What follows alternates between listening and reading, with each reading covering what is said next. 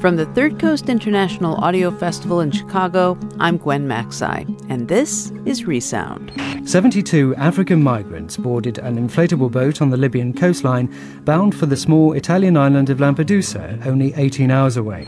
Resound is a remix of music, documentaries, found sound, sound bites, and little audio splashes we find all over the world on the air, the internet.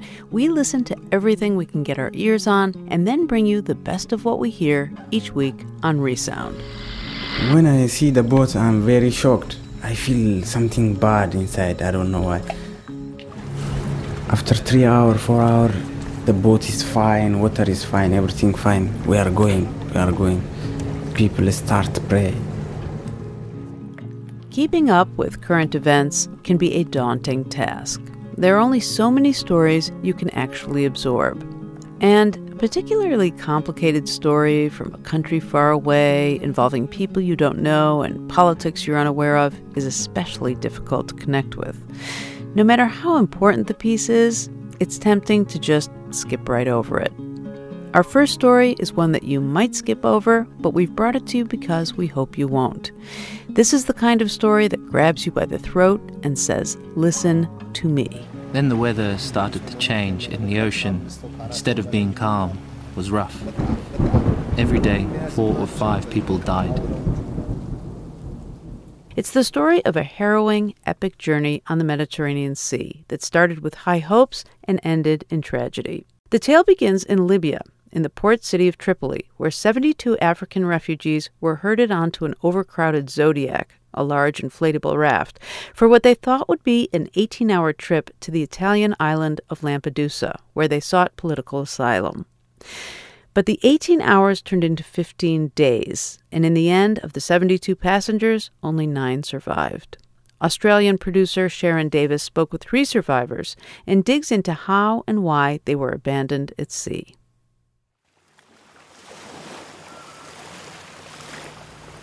My name is Abu Kurke.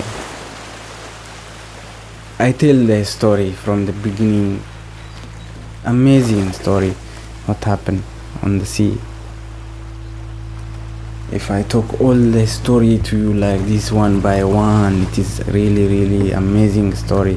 What happened, how the people die. I never, never forget in my life this accident. I tell the story from the beginning. I tell my story, what happened. You're watching BBC News, the headlines at 1 o'clock. US fighter jets launch fresh airstrikes on Colonel Gaddafi's defences after more than 100 missiles were fired overnight. Colonel Gaddafi says he's arming the Libyan people to defeat the attacks and says he's preparing for a long war. Well as from the air, strategic targets are being attacked from the sea. American warships and a British submarine have fired cruise missiles. Dramatic humanitarian situation. In a few days, more than 100,000 people crossed that border.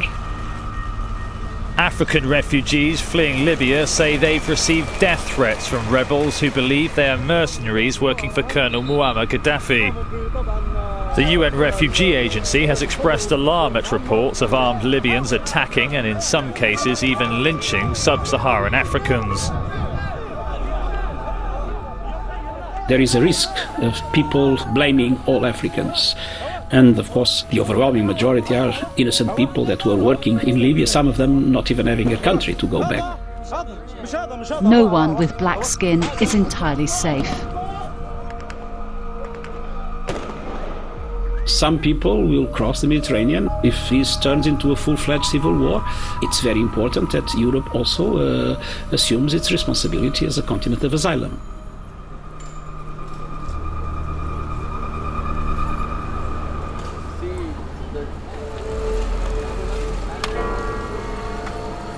አገራችን ላይ ባለው ችግር ምክንያት ከሀገራችን ተሰደን ሱዳን ገባን፣ ከሱዳን ወደ ሊቢያ ገባን ማለት ነው። I left my country in 2006 because of the problems there.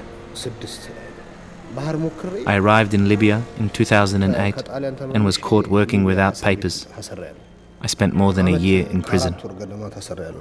Ghirma Halefom, Eritrean, age 24. When we left for Italy, people were being attacked in the city. There was a lot of instability, and I was scared to leave the house. I was living with my girlfriend and two other friends. They are no longer alive.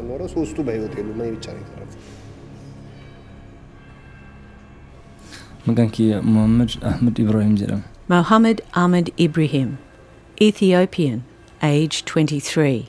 I was living in Libya for two years. The first year I was in jail, and after that, I was working. Sometimes I'd get caught and jailed for a day and then come out and work again. I was just surviving. Kabeda Kabede Dadi, Ethiopian, age 20. I crossed from Sudan to Libya more than three years ago. I spent one and a half years in jail, and when I was released, the house that I was living in was set on fire and it burned down. I received burns on my feet and hands, but I was not able to get any medical attention because I am a refugee. I left for Italy with four of my friends. They died on the boat. Uh, Black people were being attacked, so going out, working, and even buying food became hard. Murtaziqaa namaan jedhanii We were called Murtazika by Gaddafi's opponents, and they beat us. They thought we were fighting for him. Elias Mohammed Kadi, Ethiopian, age 23. bultii kudha torbatti wanni balaan sun ka jalqabde. Then on the 17th of February, this conflict started. The insurrection, or whatever they call it. The UN and European Council met and declared a no fly zone, and NATO started bombing places around our area. It was close by. We could not stay there. We were scared for our lives. jarri hin taqabballa jedhanii yeroo sanitti nama maraa'uu bararuu waan dhoogameef doonii yeroo sanitti achirra We hadn't planned to go to Italy before the war started, but the situation was getting worse. We knew that European and NATO ships and planes were patrolling the Mediterranean in force, and it would be safer for us to get out of Libya. It was not our war, and we didn't want to die amongst the Libyans.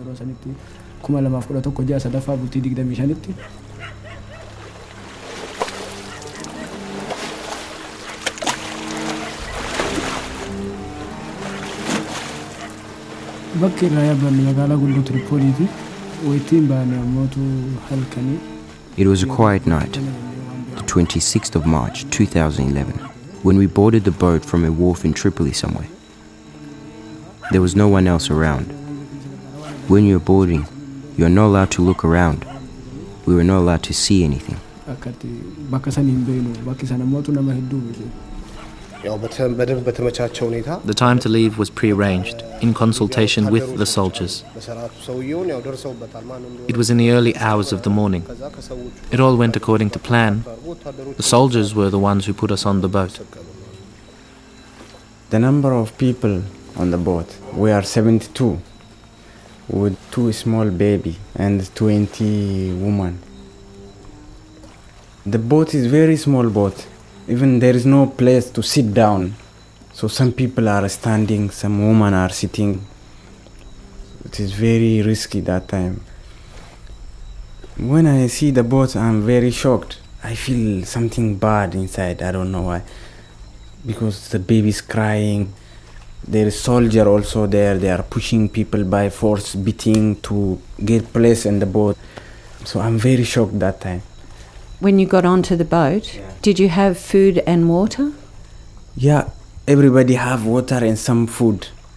When we go to the sea, for example, I have bag, this kind of bag with me, and everybody have this kind of thing. What they do there, they are soldiers. They take our bag. They tell us, you stay on the boat first, then we give you the bags. Everybody should, please, I need something from my bag. I need something. I have food because we, we don't want to go. Then the soldiers they open fire, so everybody afraid. But it is uh, very difficult without water, you know. I am very shocked. After three hour, four hour, the boat is fine, water is fine, everything fine. We are going, we are going. People start pray. From the information we have, the boat was a Zodiac like type of boat, inflatable, which probably was around 10 12 meters long. Lorenzo Pezzani, forensic architect and human rights investigator, co author of a report on the Left to Die boat, Goldsmiths, University of London.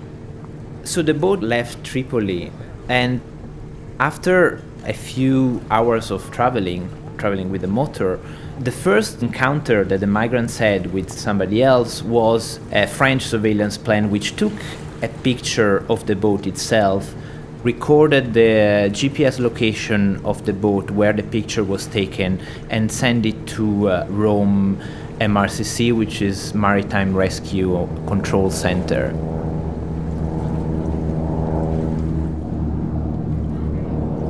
Captain Craig Skjerpen and his crew are departing from a NATO facility in the port of Augusta in southern Sicily. The Canadian frigate HMCS Charlottetown is heading for the waters off the coast of Libya. Its task is to rejoin the NATO operation Unified Protector.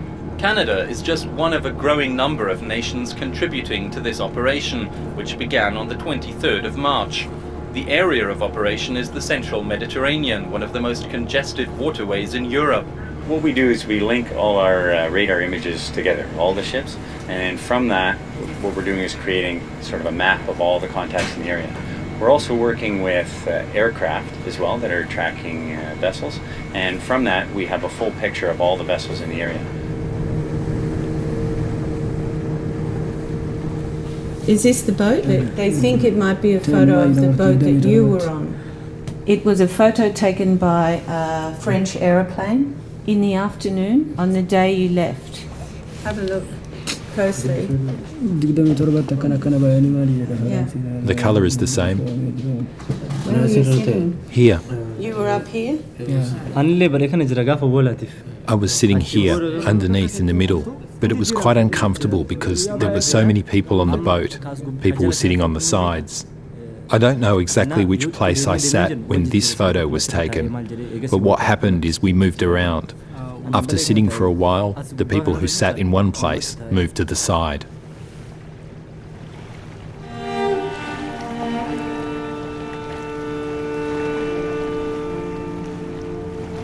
So after like 18 hours, after 4 o'clock like this, the weather is changed. So everybody afraid. እየሄድን እያለ ማለት ነው ማዕበል ተቀየረ፣ ዝናብ መጣ። The sea became rough and it began to rain heavily. Because the boat was so overcrowded, it couldn't go very fast. Our fuel was running low. We were told the crossing to Lampedusa should take less than a day, but there was no land in sight, and people were confused and frustrated. The boat was so crowded that some were sitting on the petrol jerry can and it started to leak onto their bodies. The smell was bad and the petrol was burning their skin. The women were the worst affected. They started to get sick. And so they called Father Zerai, who is um, a priest based in Rome, who has, you know, in the past year played a quite incredible role in the history of migration in the Mediterranean because he has been receiving a lot of phone calls. A lots of people were trying to cross from Libya to Italy have been calling him when they were finding themselves in distress.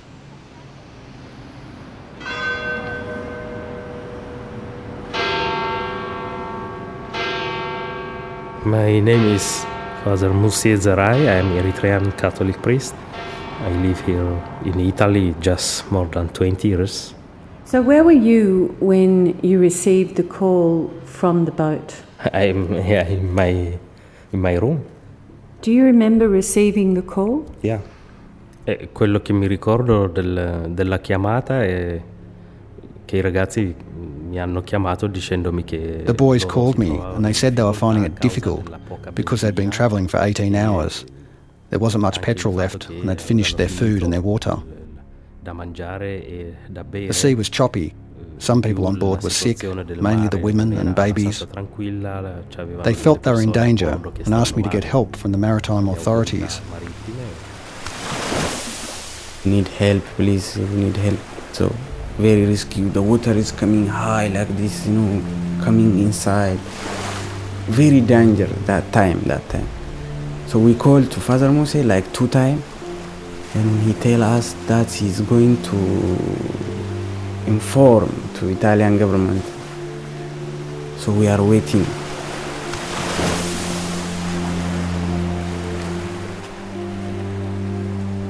When I received the call, the first thing I did, I rang the Italian Coast Guard and told them about the situation and asked them to come and help.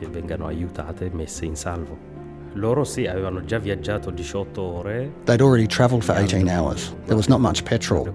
I told the Coast Guard this, and the Coast Guard said they'd raise the alarm for the other Coast Guards in the Mediterranean and all the other ships that were travelling in that area. Why they weren't able to find them or help them is a question the relevant authorities have to respond to. One of the things that was of concern on the boat was that the captain, so called, could not read his position. Is that right? Yes, he didn't know how to use the GPS and the satellite telephone. So the last thing I tried to do was to send a message explaining to him how to use the satellite telephone to identify the exact location of the boat. I have here the this is the phone he received my I, I sent the message to tell him how to use the GPS to send to us the exact position but he don't give us any answer. The telephone, you don't have battery. So the batteries have run out, and none of you were able to read the GPS to give your position. Yeah, yeah. the captain is. Uh, he tried to give the position, but the battery off. Dopo invece poi la Guardia Costiera italiana After that, the Italian Coast Guard rang the manufacturers of the satellite telephone, and they succeeded in finding their position. They were 60 miles off the coast of Libya. Da quello che ci hanno detto a 60 miglia da, dalle coste libiche. So the Coast Guard told you that they had sent out a clear distress signal to all the ships Yeah. and to all the other Coast Guards. Yeah. Priority distress from Rome Maritime Rescue Centre, Italian Coast Guard to all ships transiting in Sicily Channel. On 27th March 2011, Sicily Channel in position latitude 33 58 2 north, longitude 012 55 decimal 8 east at 1652 GMT. A boat with around 68 persons on board, probably in difficulty. All the ships transiting in the area are requested to keep a sharp lookout and report any sighting urgently to the Rome Maritime Rescue Coordination Centre. Io eh, ho continuato a sollecitare eh, la Guardia Costiera italiana. I continued to ask for help from the Coast Guard, and on the day after they first called, I rang the NATO base in Naples to see whether they could find this boat and another boat that had left before them, a much bigger boat with 336 people, including about 20 children, many of them sick, and I asked for help from them. I also rang the Italian Navy and I gave them all the information I had, the satellite telephone number that I had, and told them all about their situation. There wasn't a positive response. For a week I tried to get a response, but there was nothing. Almost every day for a week I rang the Italian Coast Guard looking for news about the boat, and they said they had no new information about that boat.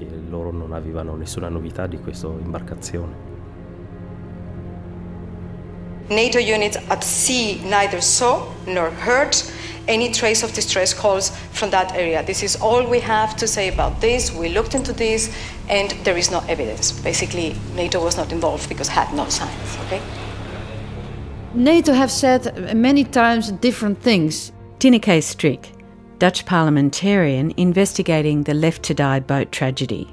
Committee on Migration, Refugees and Displaced Persons, Council of Europe. In the beginning, they said we didn't receive any message from Italy of this boat in distress. When we could confront them with a message, they said, okay, this message we got, but not all the other messages. And then they said, we have forwarded this message to all our military vessels. Now, if you look at the answer of the Spanish frigate that was very close to this boat in distress, they say, oh no, we didn't receive any message at all, also not from NATO. So it's very unclear to us what exactly happened. And if they say they didn't come into contact, it doesn't say they were not informed. And then still the question remains why didn't they undertake action? I mean, it's their own choice not to be involved, not to have contact with this boat in distress, you should say. So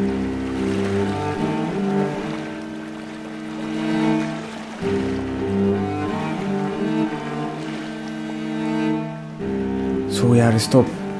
The wind is pushing us, and some people are shouting, babies crying, women are crying, you know. Then we see helicopters. helikoptarri sun When the helicopter came, a military type of helicopter, we were really happy. Father Mussie had told us when we called him that help would come, and when we saw the helicopter, most of us were relieved. We believed we were going to be rescued. When it first arrived, it circled around us two or three times, and then it came closer. So close, it was just over our heads. It was really scary, and we didn't understand why it was so close, because it was making a lot of wind and pushing water into the boat. It almost capsized us.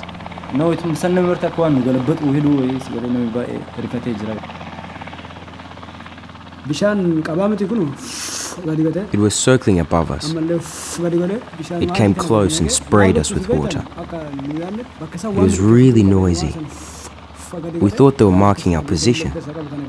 One of the crew signaled that we should wait, to stay there. They would be back, and then they left.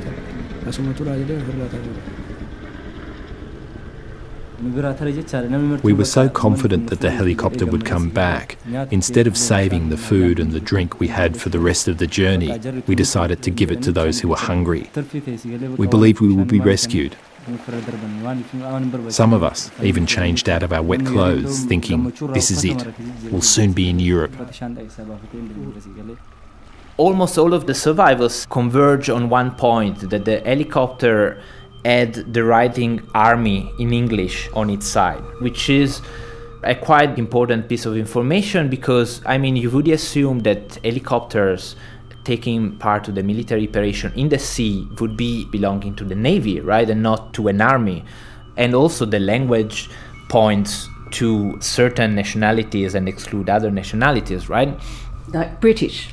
British Americans we know were there. It was probably an helicopter belonging to a certain specific kind of ship, what they call uh, landing deck platforms. It's somehow smaller than an aircraft carrier, but still brings military assets that could take also part in land operations. We know it was a military helicopter, there was a machine gun mounted on the helicopter itself, and also they saw people taking picture of them, which again is another element coherent with the way in which NATO reconnaissance operations have been carried out. So, you know, there are many elements that point to the presence of a military helicopter, but we are not yet in the position of really saying to which nationality it belonged and where it was coming from. These flights basically serve as a visual verification that vessels are who they claim to be via radio. The aircrew also take pictures, which are shared with all the 21 ships that currently make up the NATO task force. Today, the crew spot only two vessels. Major Alison Diamond says it's possible that ships are avoiding passing near Libya because of the conflict. We're able to say to the different ships, this is a fishing fleet, there's eight fishing vessels here or 11 fishing vessels here. We take pictures of those fishing vessels, and then when we fly back the next day, we can see that it's the same number in the same area or the same general area.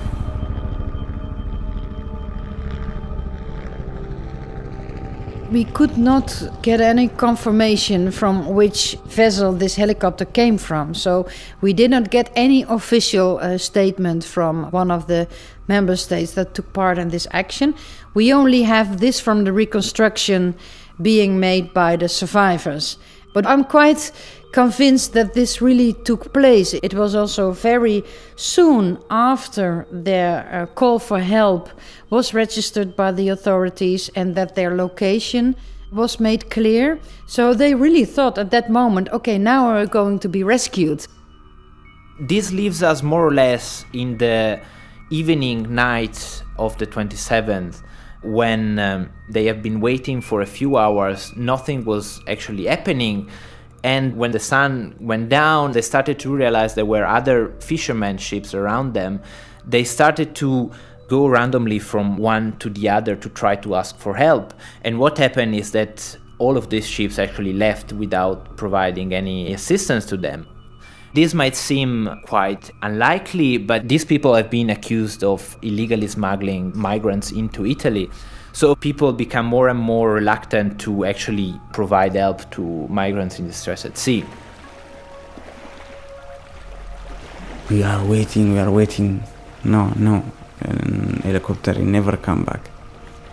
So after we asking him to the captain to drive boat to Italy again because the wind is little bit better and he said no we don't want to do that no he said i have to wait here this helicopter is coming so people push the captain to drive the motor then he tells what happened the captain when he see this helicopter he put everything on the sea telephone and gps compass everything He threw everything into the sea. into the sea yes He was afraid that if they found the things on him, they'd consider him to be a people smuggler. Exactly, that is what he said.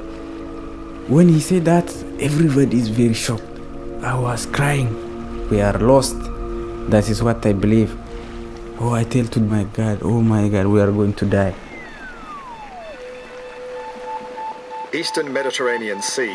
Vessel, 68 persons on board, in need of assistance in 33 58 decimal 8 north, 012 55 decimal 8 east at 271652 Zulu, March.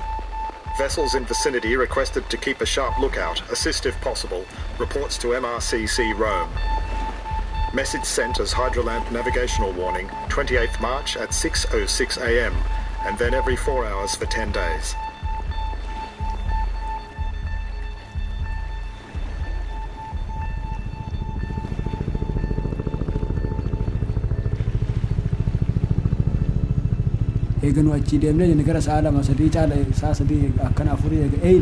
Two or three hours after we set off again towards Lampedusa, we saw the second helicopter.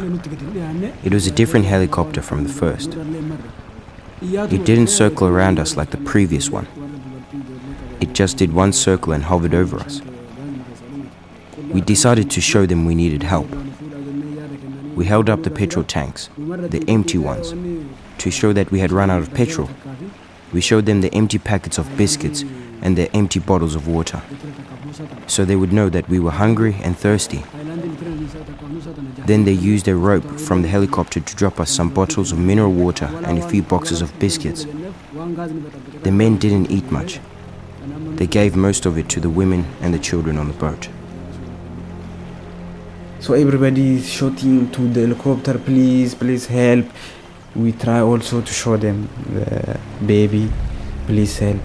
So they give us water and we saw somebody from inside show his hand like this, like please wait in this area. So we are waiting. The helicopter go. He don't come again back. Helicopter he never come back.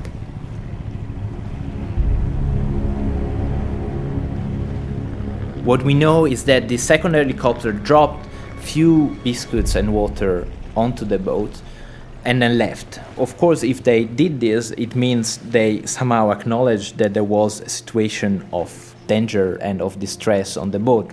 It's uh, again the question why there was no further intervention. And what you can see is really a practice, let's say, of minimal assistance, providing people with the bare minimum capacity to continue their journey.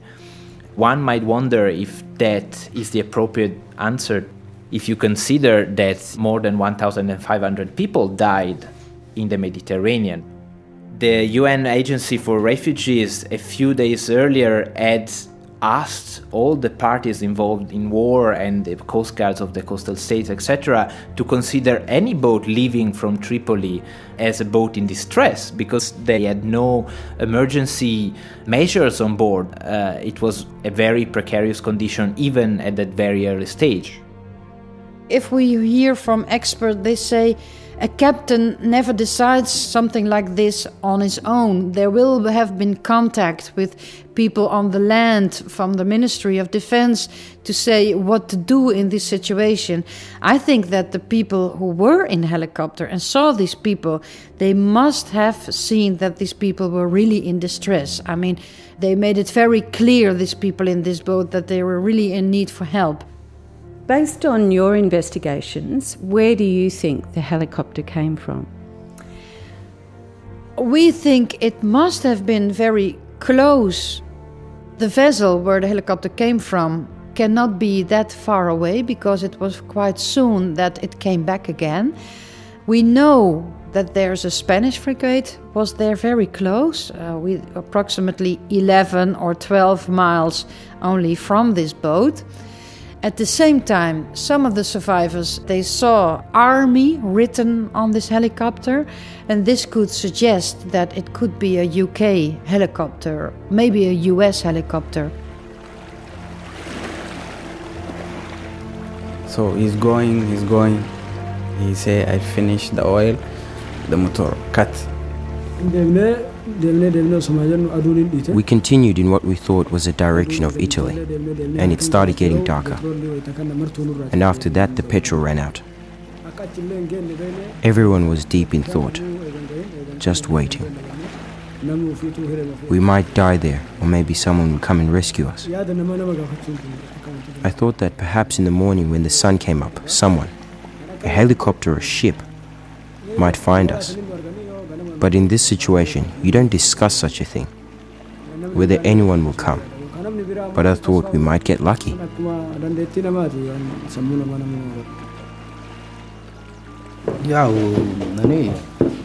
I was praying to God. Everybody reacted in their own way. I was just praying. That was the best I could do. Just pray.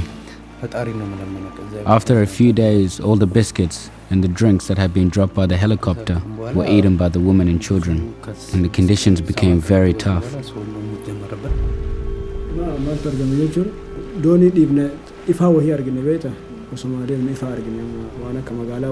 We saw lights in the distance. We thought it might be a city. Suddenly, a boy at the back of the boat fell into the water.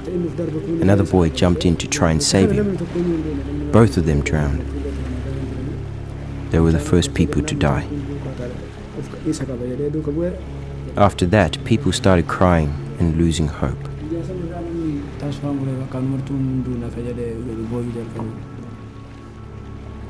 That time, you know, I'm not feel good. It is very difficult when we see also there is people die.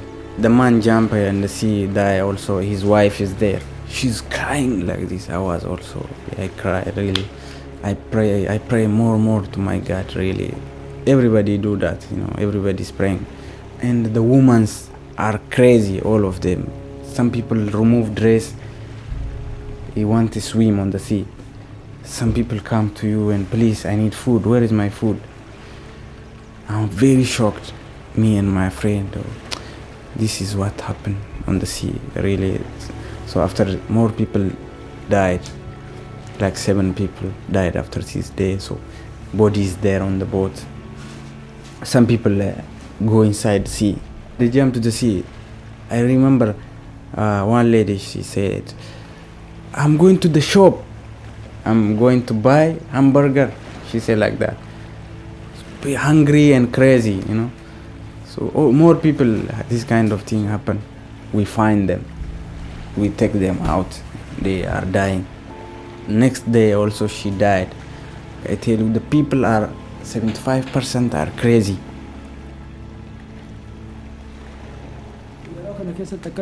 After those two boys died, around that time, among the women on board was an Ethiopian woman called Jamila and another called Rahel with a baby. They died because they were next to the motor. They got infected from the petrol. The infection spread all over their bodies. And during the night, when no one could see them, they died. We found them in the morning. The baby was still alive. Some of us were trying to take care of the baby. We couldn't give him anything to eat or drink. We used Colgate toothpaste with water. We mixed it up and gave it to him. But after a few days, the baby died too.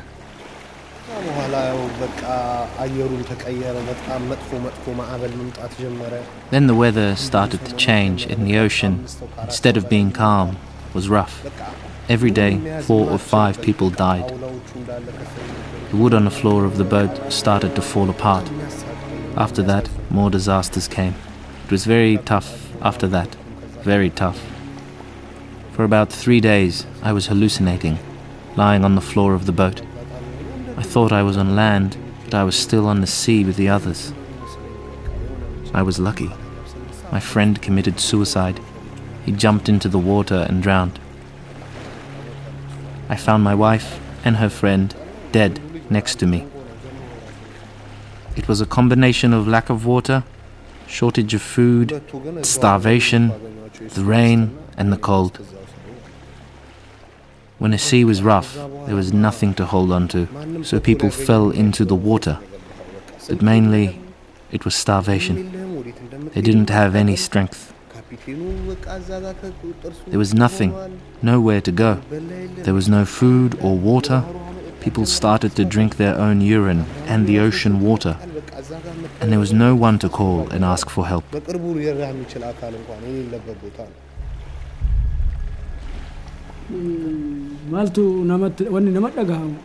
After all this time on the ocean, there was not a drop of hope left in our souls for ourselves. There was only one question that came into our heads When will I die? When will it be my turn?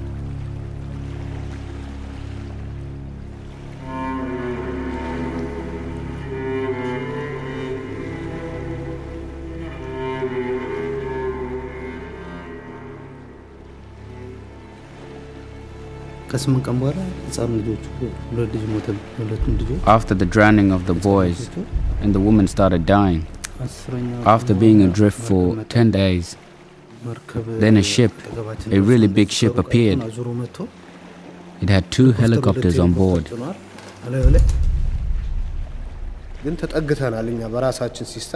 We couldn't get right up next to them because we didn't have any fuel left, but the wind helped us get a little bit closer.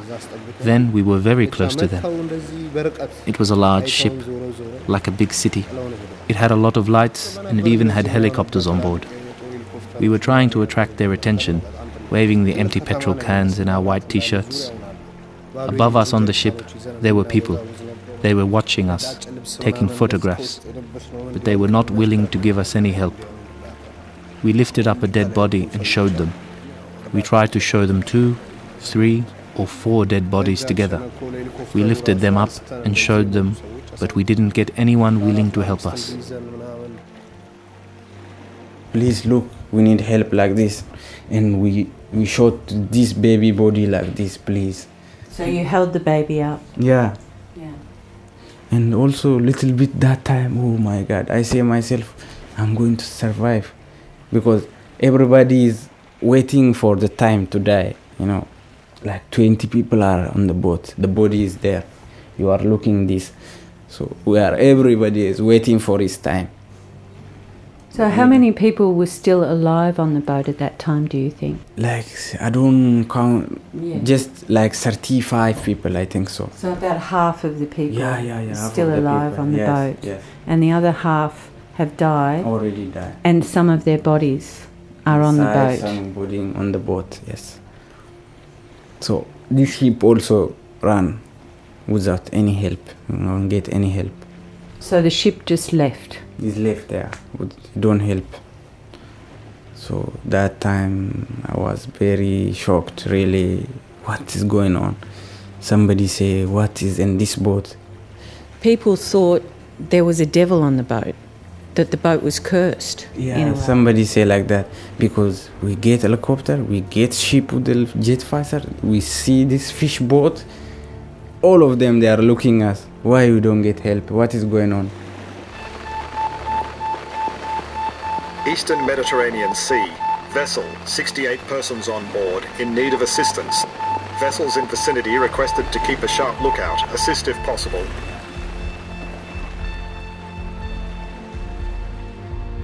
What information have you been able to gather about where that vessel might have come from? From that vessel, actually, we don't know anything. That's a big problem for us. Tineke Strik, Council of Europe. What we now need to find out is where these large military vessels were in that region. We asked NATO, of course, can you provide us with this information? NATO says, no, we cannot do that. It's depending on the member states themselves. So, from some member states, we didn't get any information, and from some, we got selective information. So, not from all military vessels. NATO would know exactly what boats were where at that time, wouldn't they? Yeah, of course. Of course they would have. I mean, otherwise, they couldn't have coordinated this action at all, of course. So, who is NATO accountable to? Yeah. Yeah, well, I should think the NATO Assembly, but at the same time, also all allied partners, of course, can also be held accountable for what NATO is doing or not doing, of course. Until now, we are waiting for an answer. Which military vessels were closest to that boat during that 15 days of drift under NATO command? Oana Lungescu, NATO spokesperson. Well, that's that's something that you would have to, to ask individual nations. No, the ones under NATO command I'm talking about. We do not identify national assets. It's up to, to nations to, to do that themselves. But you would know exactly which boats were where during that period, wouldn't you? Yes, we would. So why not make that information available? Because NATO has now reviewed all the information that we have as an alliance, and I understand that allies have also concluded their national reviews into what happened. And what allies have told us is that none of their ships or aircraft that were part of the NATO task force have made contact with this particular boat. What do you make of the fact that all of those people moved away from the survivors, they left them there. Eh, quello è difficile immaginare per quale ragione.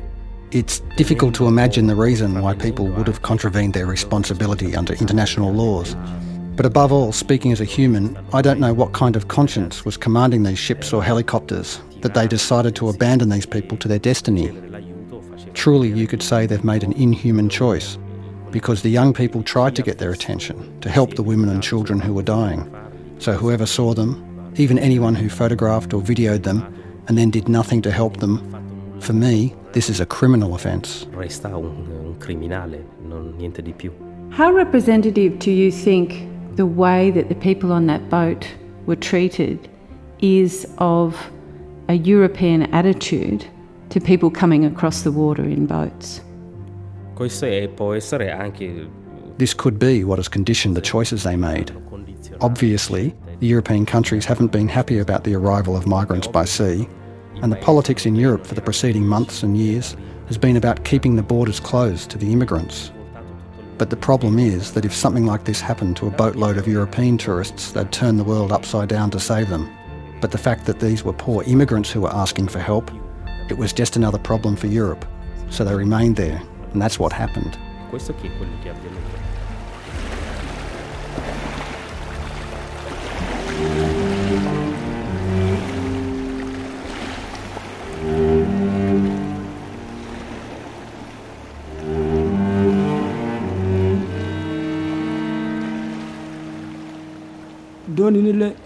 After staying there for a few days, drifting, people continued dying one by one. Decisions had to be made about the bodies in the boat. A close friend would throw his friend's body into the ocean.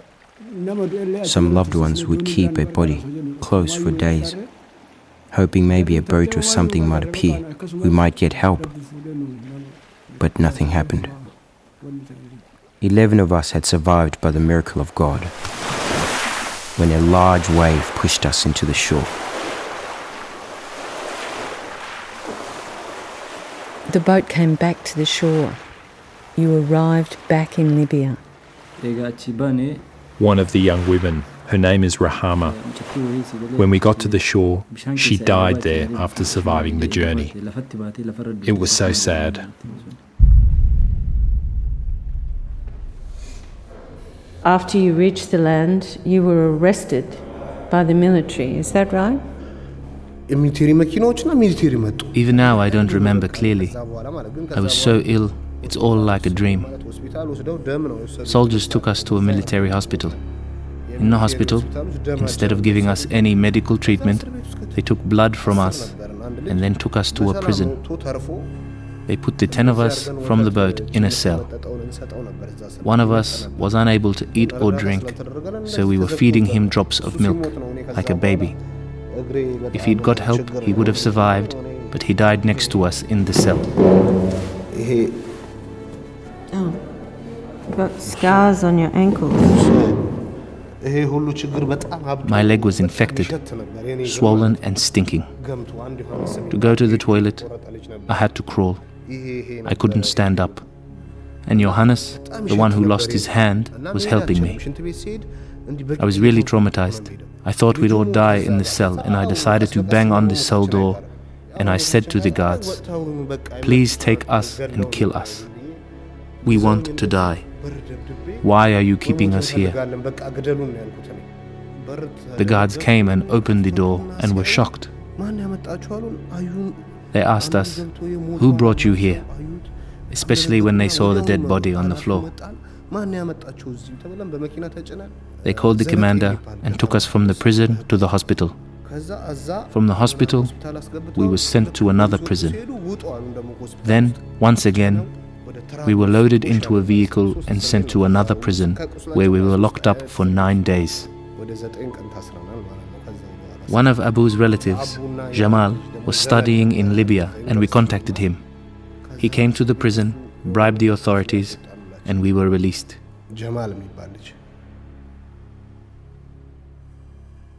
If, as you say, they knew the boat was there, they'd received the distress calls, they knew exactly where their boats were, why do you think they didn't take action?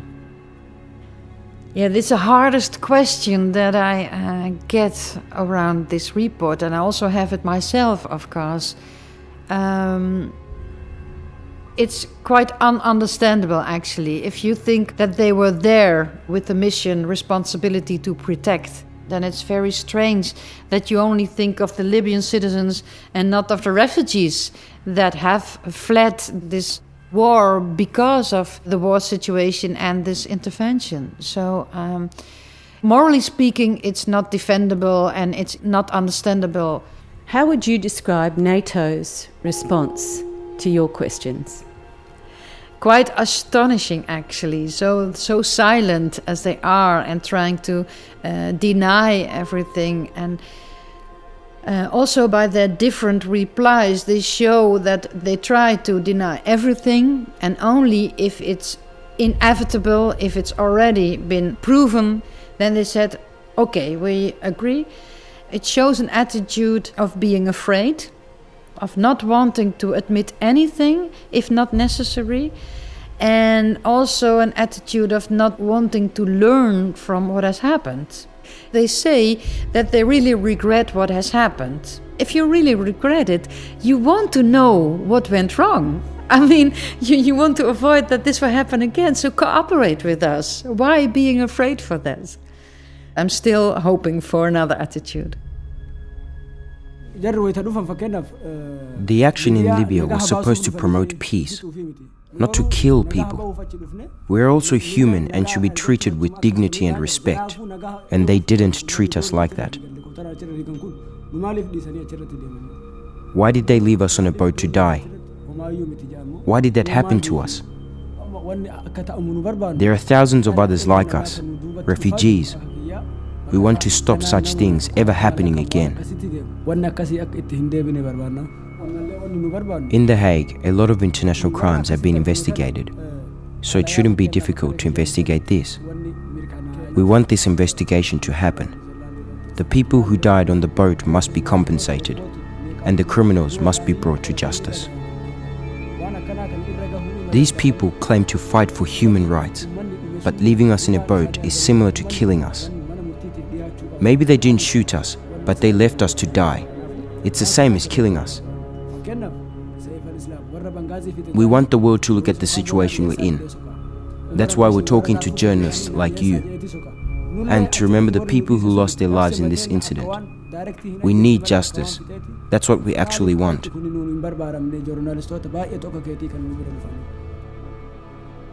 ስላሳለፍነው ችግር እውነቱ በቃ መውጣት ያለበት እውነት ነው።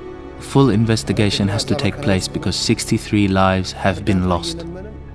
The facts need to come out. We were in trouble. When we were in that disastrous situation, people were recording with video cameras, and those cameras are there somewhere. They could have used them to help us. Why did they hide them? They were aware of our plight, but were not willing to do anything to give us help or support. And for this, I feel sorry. I feel sad. And I cannot forget it.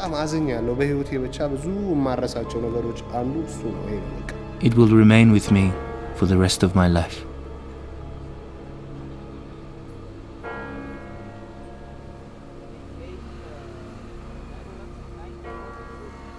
You know, this is amazing what happened on the sea. If I talk all the story to you like this one by one, it is amazing, really, really amazing story what happened, how the people died. Some people they are survive with us, they are not good. Like I tell you, until now I get these nightmares every time. I remember this. Sometimes I'm not happy to be in life even. I never, I never, never forget in my life this accident. Sometimes when I remember this, I think you know the the people are they are not feeling good uh, for us. They don't want to save us. They are women being. We are women being. They are looking us. They can save me, but they don't want. I don't know why they don't want. They don't want to save me. God save some people.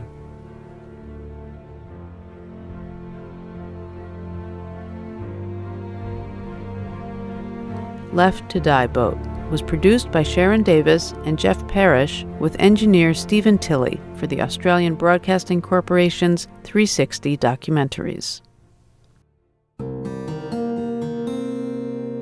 You're listening to Resound from the Third Coast Festival in Chicago. I'm Gwen Macsai. The clipper ship called the City of Adelaide was born in the shipyards of Sunderland, England in 1864. She was built to carry immigrants across the seas to new lives in Australia. After a long and industrious career, the Adelaide found herself beached on the coast of Scotland. She was derelict and decayed and all but forgotten until one day when an invitation came from Australia, a bid for the ship to be taken on her final ocean voyage across the world and then restored and opened as a museum. But the idea did not appeal to everyone. Peter Maddison thought that the rightful home of the Clipper should be in the city of her birth, and he was so passionate about it that in March of 2012, for the second time, he climbed through the porthole and boarded the creaking frame of the city of Adelaide to camp out for a month in protest. Here is The Good Ship.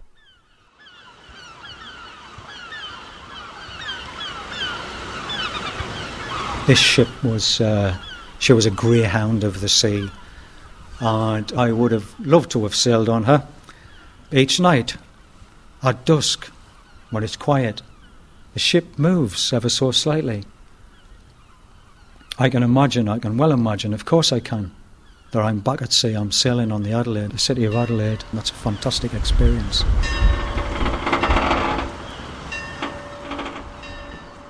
I'm Peter Maddison, former Sunderland City Councillor, and I'm the chairman of SCARF, that is the Sunderland City of Adelaide Recovery Foundation. I'm 54 years old. I'm a former British and Norwegian merchant navy man, and I'm now entirely and utterly given over to the recovery of this beautiful clipper ship. She is the world's last passenger carrying clipper ship. The city of Adelaide, she was built specifically to carry immigrants to the new colony in South Australia. From 1864 onwards, this ship carried between 200 and 300 brave souls to South Australia. And once she made a, a, fantastic journey of 64 days. And I can tell you, as an ex merchant man, it does often take a modern cargo vessel longer than two months to sail from Australia back to England.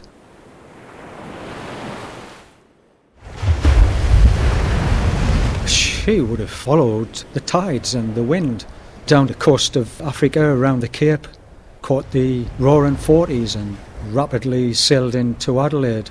She has a couple of times sailed around Cape Horn, the long way back. And that, that, that would have been some uh, adventure. 10th of June. The rolling of the vessel goes on, same as ever. From side to side, there she goes incessantly, at meals, everything on the table slides about in a most absurd fashion, causing plenty of laughter. Cruet and pickle stands, tumblers, glasses, spoons, knives, forks keep sliding about in all sorts of ways with rattling glee, clattering all in a cluster at one side, then clatter back to the other. Great fun at first, but very provoking when too often repeated. After her 22, 23 years as an immigrant ship, she was used as a isolation hospital for suspected cholera victims. She entered the timber trade between Newfoundland and Britain, and a lot of the damage to her frames might have well been taken then with these huge, big, massive Canadian trees being loaded on board this beautiful, sleek clipper. Eventually, she was um, brought to the Clyde, I believe, in the uh, 1920s. I think about those people who served on this ship, who sailed on her to Australia, to the other side of the world. Great, fantastic courage that people had to um, take a chance with this ship. September 13th. We crossed the equator about 1:30 p.m. In the evening, the sailors marched in costume on the deck. One represented Neptune. He had a long white beard and carried something like a trident. We danced till 10 p.m. This ship became uh, abandoned virtually. She's been left to the elements. I've had visitors coming down from Glasgow over the last two weeks I've been on board who knew her when she was uh, shipshape and Bristol fashion, very proud and dainty, deck scrubbed, clean. And to see her in this sorry condition, it's heartbreaking. But this year, this summer, hopefully there will be a deliverance and she'll either find herself back in Adelaide in South Australia or hopefully she'll find herself back in Sunderland, the town where she was born and she'll make our city a happy city again. I, I, I plan to stay on board. I've, I've got supplies, water, and food for another week. I've got a little girl, a beautiful little girl at home, who is nine years old, and she's called Adelaide. And I'm starting to really miss her, and I know she's missing me. So I, will I'll be on board for another week, possibly two. And then I have to get back to Sunderland. I absolutely believe we can pull it off but it's going to need more than me. Monday, 22nd June 1874. It is a source of amusement to us to listen to the bells which mark the flight of time. Our ship is supplied with two of them. The one on the poop is rung first by one of the cabin inmates, where they keep the correct time, and is immediately responded to by the one forward. It was some time before I could tell the time by them. but now they are as familiar as a clock.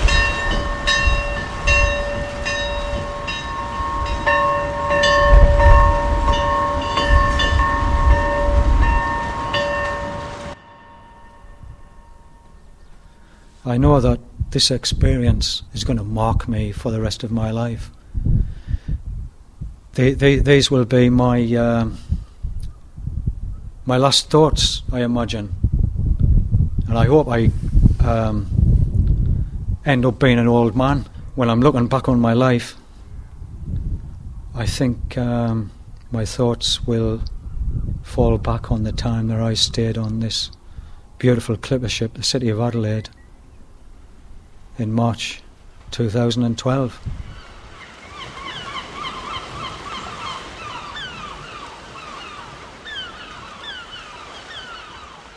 The Good Ship was produced by Sean Mullervy, and this is its radio debut.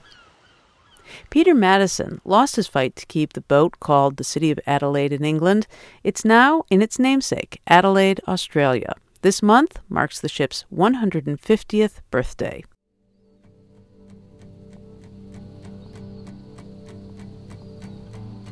You've been listening to Resound from the Third Coast International Audio Festival in Chicago. I'm Gwen Macsai. Today's episode was produced by Katie Mingle and Dennis Funk. The program is curated by Johanna Zorn and Sarah Geis of the Third Coast Festival.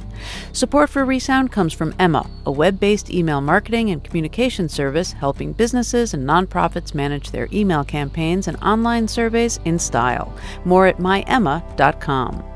The Third Coast International Audio Festival is a nonprofit arts organization made possible with lead funding from the Richard H. Driehaus Foundation and the John D. and Catherine T. MacArthur Foundation. Additional support is provided by the Agudino Foundation, the Menaki Foundation, and the National Endowment for the Arts. The Third Coast Festival is supported in part by a grant from the Illinois Arts Council, a state agency. Special thanks to our many individual contributors from Chicago and around the world. Resound returns next week with more radio that you can't hear anywhere else unless you live everywhere else.